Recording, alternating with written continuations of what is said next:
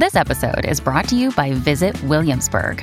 In Williamsburg, Virginia, there's never too much of a good thing. Whether you're a foodie, a golfer, a history buff, a shopaholic, an outdoor enthusiast, or a thrill seeker, you'll find what you came for here and more.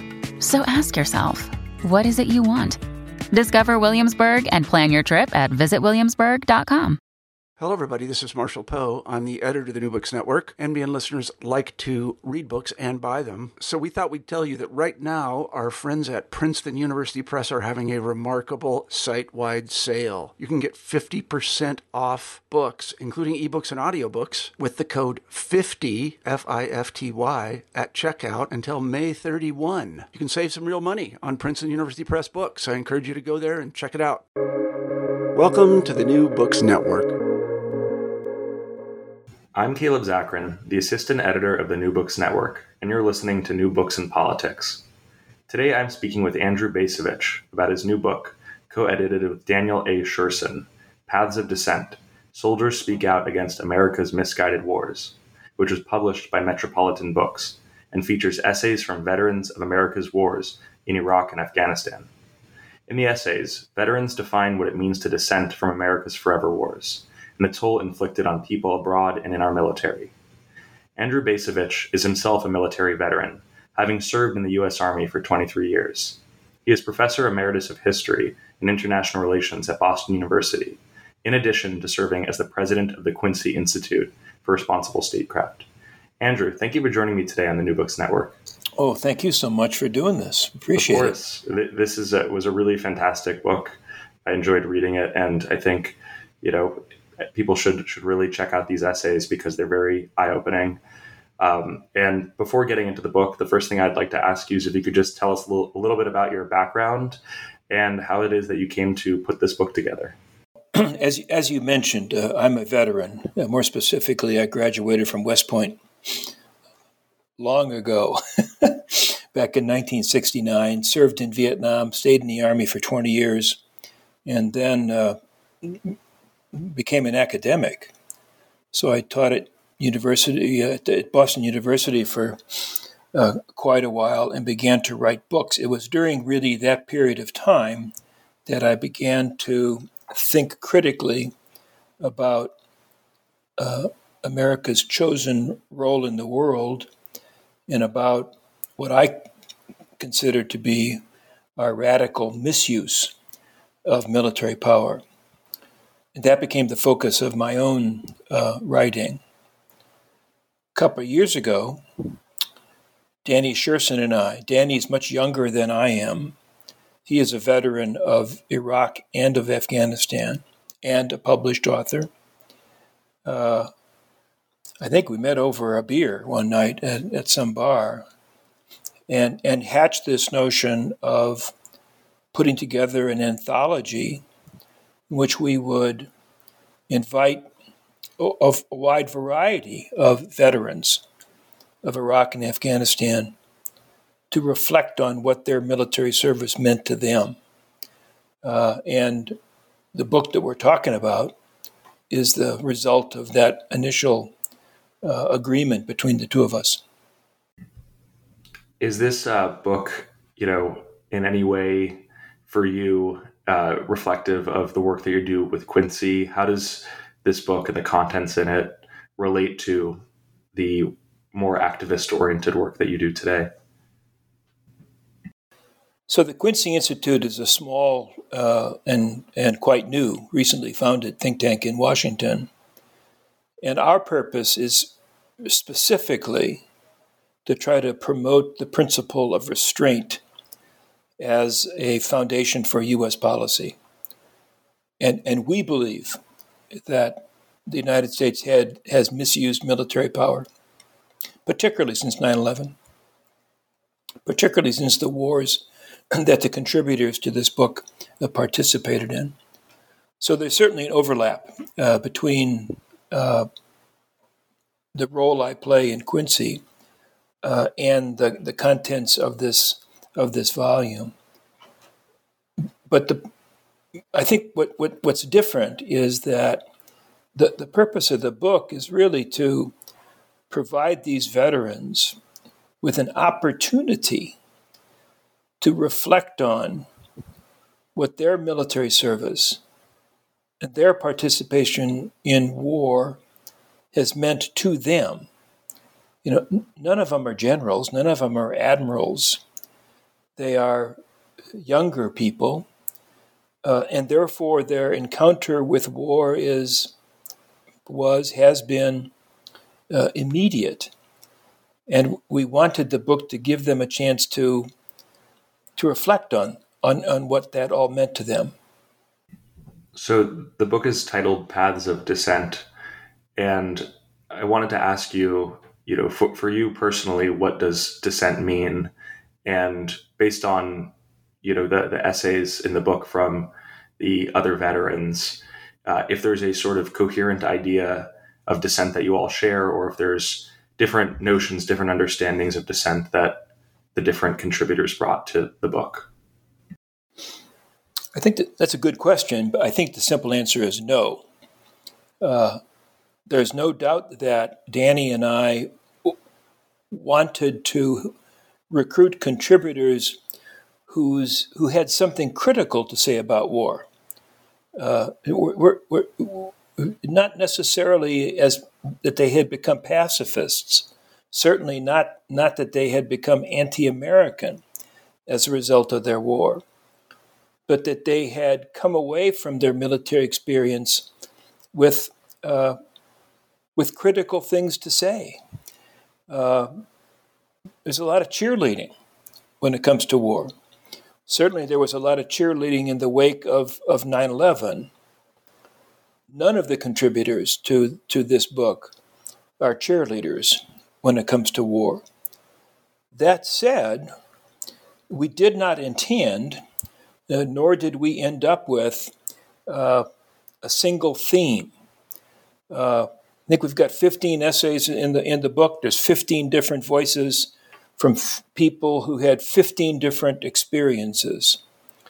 And it's true, I think, that some of the contributors came away from their own personal experiences uh, having become anti war, period. Others came away critical of very specific wars. Uh, you know, this one, but not that one. Uh, and and I think, from my own point of view, as a co-editor, I think one of the virtues of the collection is that we're we're not all singing one song here. Uh, that there are a variety of views about what it means to serve in war and that taken collectively, those views are really worth thinking about. I mean, w- worth having our fellow citizens th- think about. Most of us don't serve. Most of us don't go to war. Uh, but these young Americans did. Uh, and I think our conviction, that is to say, Danny's conviction, my conviction, is that they've got something to say and they ought to be heard the book is dedicated to the memory of Major Ian Fishback. And in your introductory essay, you discuss this man. And I was wondering if you could just tell the audience a little bit about him and why you chose to dedicate the book to him. So I've I had I never met I never met Ian Fishback, who is deceased, recently deceased, and he uh, he c- created a stir uh, early on in the global war on terror as an active duty officer by informing his members of his chain of command of, of abuses that were being uh, done by American soldiers. And the chain of command blew him off. Uh, and Ian, who clearly, again, I never met him, but who clearly was a highly principled individual, refused to be blown off. He, he took his concern to uh, the media, he took his concern to uh, politicians, to include uh, John McCain, Senator of Arizona. and and when he went public, uh, of course, this his charges gained a lot of publicity. Briefly, he was Ian became a famous guy.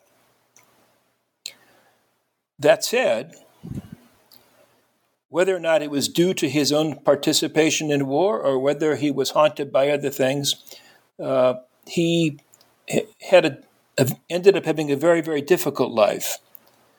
Uh, I had asked him to contribute a, an essay. Um, he wrote something. For reasons that I discussed briefly in the book, don't need to go in here today, it, it was not publishable. And uh, I told him that in an email. I never heard back. Uh, and then subsequently he died. And I, I know, you know, he had been undergoing psychiatric treatment. Uh, he had significant troubles, I suppose we would say it was PTSD, but I'm not a doctor, so how do I know? Clearly, he was a man of great integrity who spoke up when speaking up was much in need and who suffered severe consequences as a result of that. So Danny and I thought that you know this is an exemplary American soldier, uh, and it was for that reason that even though he was not able to contribute to the book, we thought it was appropriate for us to dedicate the book in his memory. So th- there's somewhere between, I don't know the exact number, 10 to 15 essays in this book. Um, I was curious how you came into contact with some of these veterans and how you asked them to contribute or how you came how some of the uh, particular essays came about, the maybe individual stories of them. So I, I, I had con- I had had made contact. I had come to know uh, some of these people. Uh, Danny had come to know some of these people. There were others that uh, we didn't know, but you know, kind of casting out lines, uh, telling people, well, "This is what our plan is. We're trying to put a book together. Do you have any thoughts on who might be a, a good contributor?" that ended up giving up, us a pool of contributors. Now, now to, to, tell you the truth, and I think this is probably the way it is with all projects like this one. You know, if you if you if you've recruited twenty people to write essays, guess what? All twenty don't come through. you know, some some do, some don't. Some of the ones that do, you know, take take some effort, uh, some editorial effort uh, that's what editors are supposed to do. Danny and I are the co-editors. Uh, so it was a it was a bit of a it was a bit of a struggle, I guess, to to put the book together. I, you know, I'm I'm obviously biased here, but I think the essays that we ended up with are first rate. Uh, and to go back to a point we've already made, I'm especially proud of the fact that they don't all say the same thing uh, that there's there's a variety of perspective here, and it's that variety of perspective I think that think that makes make the, makes this a book that you can learn from. Uh, that's what we, that's what Danny and I hope anyway. Were there any essays that when you received them, you know, they had either maybe a poetic way of saying something that you felt expressed a feeling that you had had before, or maybe said something that sort of shocked you or stopped you in your tracks? Well, I don't know. Uh, you know, there, there, there are some personal testimonials in the book of, of suffering, physical, uh, psychological, of anguish. Uh, and they make painful reading. I don't think when we when Danny and I went into this, we expected to have that be a result, but but it ended up being a result. Uh, none of these people are unscathed by their experiences. Some of them, I think, are, um, are, are, pretty badly damaged, uh, and that's something that we all, all, all of us need to confront because damaged human beings is really one of the consequences of war. Even you know, set aside death, set aside physical wounds, that there are there is psychological damage that comes from involvement in uh, combat. I don't pretend to be an expert in that, but it seems to me manifestly true. And just because we live in an era of high tech war uh, doesn't doesn't diminish that reality. And I think that one of the themes that comes out of the book is is that and that there are aspects of the experience of combat that are basically unchanged from what they were 100 years ago, uh, despite all the, the high tech weaponry that is on the battlefield now. You, you mentioned at the beginning of the interview that, you know, American military policy or American wars have gotten especially, you know, brutal or wrongheaded since 9 11. Um, what do you see as, as some of the principal causes or, or factors leading to a shift or just leading to, you know, these wars that we're seemingly can never get out of or just are stuck in? Oh, I think hubris. Uh, I think that that's a quality that the architects of the Afghanistan and Iraq wars certainly shared. The architects themselves had virtually no firsthand experience in war, but they thought they had war figured out. They, they thought that the United States, the armed forces of the United States, had mastered war. They, they reached that conclusion, for example, based on the outcome of the uh, Persian Gulf War of 1991 and some smaller skirmishes in the Balkans and elsewhere. So they entered into the so called global war on terrorism with expectations that, as one observer put it, this was going to be a cakewalk. Uh, that we were going to win, we were going to win easily and decisively, and we were going to pay a minimal cost. And that just turned out to be a, a massive uh, error of judgment that, of course, the architects of the wars basically did not pay for. Uh, rather, it was the young people that we sent to Iraq and Afghanistan who ended up paying the price. This is a you know sort of a, a two part question, but one is you know for for those people like myself who have not participated in the military in any way, um, you know what what do you want people like me to take away from this book? And then also, you know, do you have hopes for for veterans or for currently enlisted soldiers that they might find the courage to dissent or that they might, you know, feel that feel like they aren't alone if they are having questions about what they might be doing or engaged in?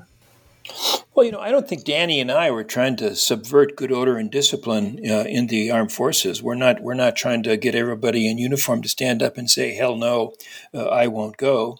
Uh, I, I, as an American citizen of a democracy, I do believe that those who serve uh, should be well informed. Becoming a soldier doesn't mean that you forfeit uh, your rights. Uh, we want our soldiers to be well informed just as much as we want you to be well informed. Uh, you know what what what should a young person such as yourself take away from all this? Yeah, you know, I, I guess I, I, guess I hope that the non-participants uh, come to appreciate how irresponsible it is to take the country to war for any reason that is less than absolutely essential to our own well being. Now, supporters of the Iraq, for example, the invasion of Iraq in 2003, they were making a case that we had to invade Iraq because supposedly Saddam Hussein was developing weapons of mass destruction. It would be a horrible thing to if he did Of course, that was not true.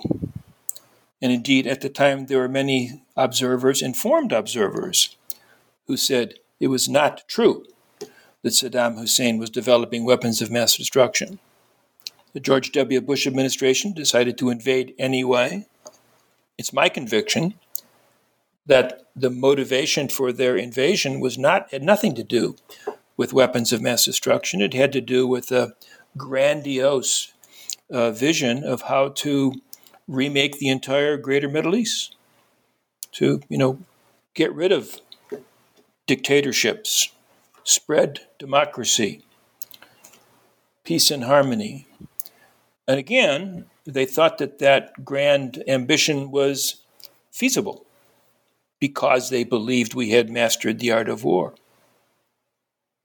So I guess I would want younger people, older people, all Americans to, to reflect on how wrong that expectation was, how reckless. And by reading books like this one, and there are others, to, to come to an appreciation of the awful consequences suffered by those who we send to, to serve, to participate in these wars. Um, I think if we could if we could get readers to do that, we would have accomplished a lot. You know, I, I think that's something you know that that really stuck out from these essays. You know, just there is one essay in particular as it titled "As American as It Gets" by Erik Edstrom, where just some of the some of the descriptions of of his experiences on the battlefield are just absolutely shocking and you know frightening to read. And you know the way that he just describes his experience i, I think that like you know it's there's a difficulty sometimes where you know because you know percentage wise so few people really in america really end up seeing battlefield there isn't this real knowledge of like what the experience is like and the experience that people get or that a lot of people learn about war is either through you know secondhand sort of stories that you know who knows or from from the media. And you know to what extent do you think that you know the media uh, and uh, maybe video games or other things contribute to you know maybe the glorification of war or the fact that we forget that there are real people involved in in fighting well you just said a lot there uh, you know i don't do video games. I, I, don't I don't go to all the movies that kind of spin off of uh, that world, you know, the world of comics and so on. I see the I see the coming attractions, uh, and I have to think uh, that uh, they're, they're they're basically made for what males ages fourteen to twenty six I think gets the demographic somewhere in there. Right, definitely. And I have to think that probably they're very effective. Uh, that is to say, very very effective. They're very effective in selling movie tickets, but very effective in in conveying a particular sense of what war is, uh, and that it's somehow it's it's it's glamorous. It's it's quick, uh, and that's a huge uh, misunderstanding. Uh, I don't know that any one book is going to change that. There are many books, wonderful books, that go back as far as, uh, well, decades, uh, that offer a realistic understanding of war, what war really means. We're, we're adding our own voices to that honorable project. Uh, but I would say, even if we're not going to make a decisive difference, that nonetheless it is an honorable project, and and you know I'm I'm frankly proud that I was able to participate in it. You know, in your years of being a dissenting voice, how, how do you experience the present moment and the current state of dissent? What is, you know, people are allowed to talk about or skepticism that people might have, how does it compare to, you know, the past couple decades or, or even even longer, you know, going back to the Vietnam War? Well, the Vietnam War is the interesting uh, case to compare with, I think, because of the level of dissent in the country at large and the level of dissent within the military. Both the military that was in Viet- Vietnam and the military that was serving during Vietnam, but was, for example, in Germany or in Korea or back here in the United States. I think we've seen nothing that would compare to that uh, in intensity. Uh, and maybe that's appropriate. You know, the, the scale of the Vietnam War, the level of violence was much greater than Iraq and Afghanistan. Iraq and Afghanistan were very long wars, but I think you know, they, they were they were not big wars. If, if, if, if the big wars were, especially the two world wars, and then you know a step below you get to Vietnam and Korea. Iraq and Afghanistan are actually sort of modest in terms of their size, in terms in terms of the of of the casualties, numbers of Americans dead, numbers of Americans wounded. I'm not trying to suggest they were trivial, uh, but but they they were on a lesser scale. On the other hand, I think as important chapters in our national history, they probably were just as important as Vietnam, and quite frankly, uh, perhaps even the world wars. Uh, I fear that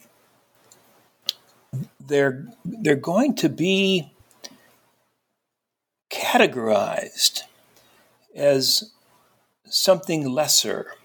You know, you and I are speaking uh, in the midst of the Ukraine war. And I think one of the unfortunate effects of the Ukraine war is that it leads Americans to forget about Iraq and Afghanistan. The country, sadly, has already moved on. Uh, there ought to be intense reflection on those two wars, our wars, what they cost, why they failed, the implications of their failure, uh, what what that what that should mean, for example, with regard to a military system that relies on volunteers to fight for what pur- purports to be a democracy. But but I don't see any of that kind of reflection going on. That's unfortunate. And I think, again, in a very small way, I wouldn't want to overstate it. I think, in a very small way, our book is trying to push back against that inclination to forget. You know, to sort of uh, to summarize, you know, two questions I wanted to ask you are one, if there are any other books that you're working on, anything else that, any other projects, um, and also, you know, just generally, you know, about your work with Quincy and what your what you know what what Quincy's goals are, or if there's anything in particular, even in this present moment, that you want to direct people's attention towards. Well, this is a challenging moment for Quincy. So we stand for restraint, and I would emphasize we're not pacifists. You know, we're not anti-war. We're certainly not anti-American. Uh, we, we think that it is in the interests of the American people for us to have a, a different approach to policy, particularly when it comes to the use of military power. Uh, and the Ukraine war, uh, and let me emphasize, a, a, an awful episode attributed to criminal activity by Vladimir Putin is kind of hijacking any debate. Ukraine has become the most important factor uh, in U.S. foreign policy. It, it, for example, a big thing for us at Quincy is the climate crisis. And I think there's no question that the Ukraine war has caused, has distracted attention from the climate crisis. Uh, and we're going to pay for that uh, in the long run or even in the not so long run. Uh, so it's a difficult time for us to make an argument that says, no, restraint ought to be a core principle that guides American diplomacy. On the other hand, you know, I'm very proud to be part of an undertaking that is making that, that argument. And we're going to stick to our principles. I almost said stick to our guns, but that's not what I mean. And we're going to stick to our principles and make our argument.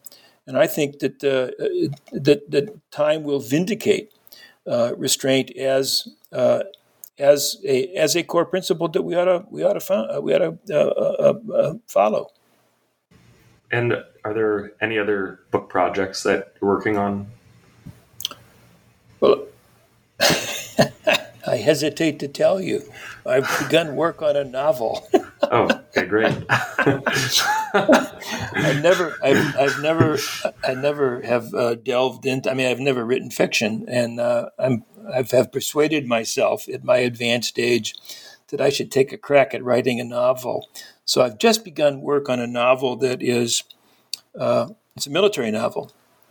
It's about military people, and it is post Vietnam in what was then called West Germany. Uh, and I won't bore you with the uh, with with the plot, uh, but it's proving to be a uh, a great challenge uh, for me at my advanced age of seventy five. We'll see if I actually follow through and get it done. I hope I can. Or you know, maybe uh, you don't have to answer this if you don't want to, but do you have any favorite military novels yourself that you would recommend? Oh, absolutely, absolutely. James Salter the Hunters, very short novel uh, about fighter pilots in Korea. Salter himself, who, by the way, was a West Pointer, uh, served in the Air Force and flew fighter jets in Korea. It is a brilliant uh, piece of work.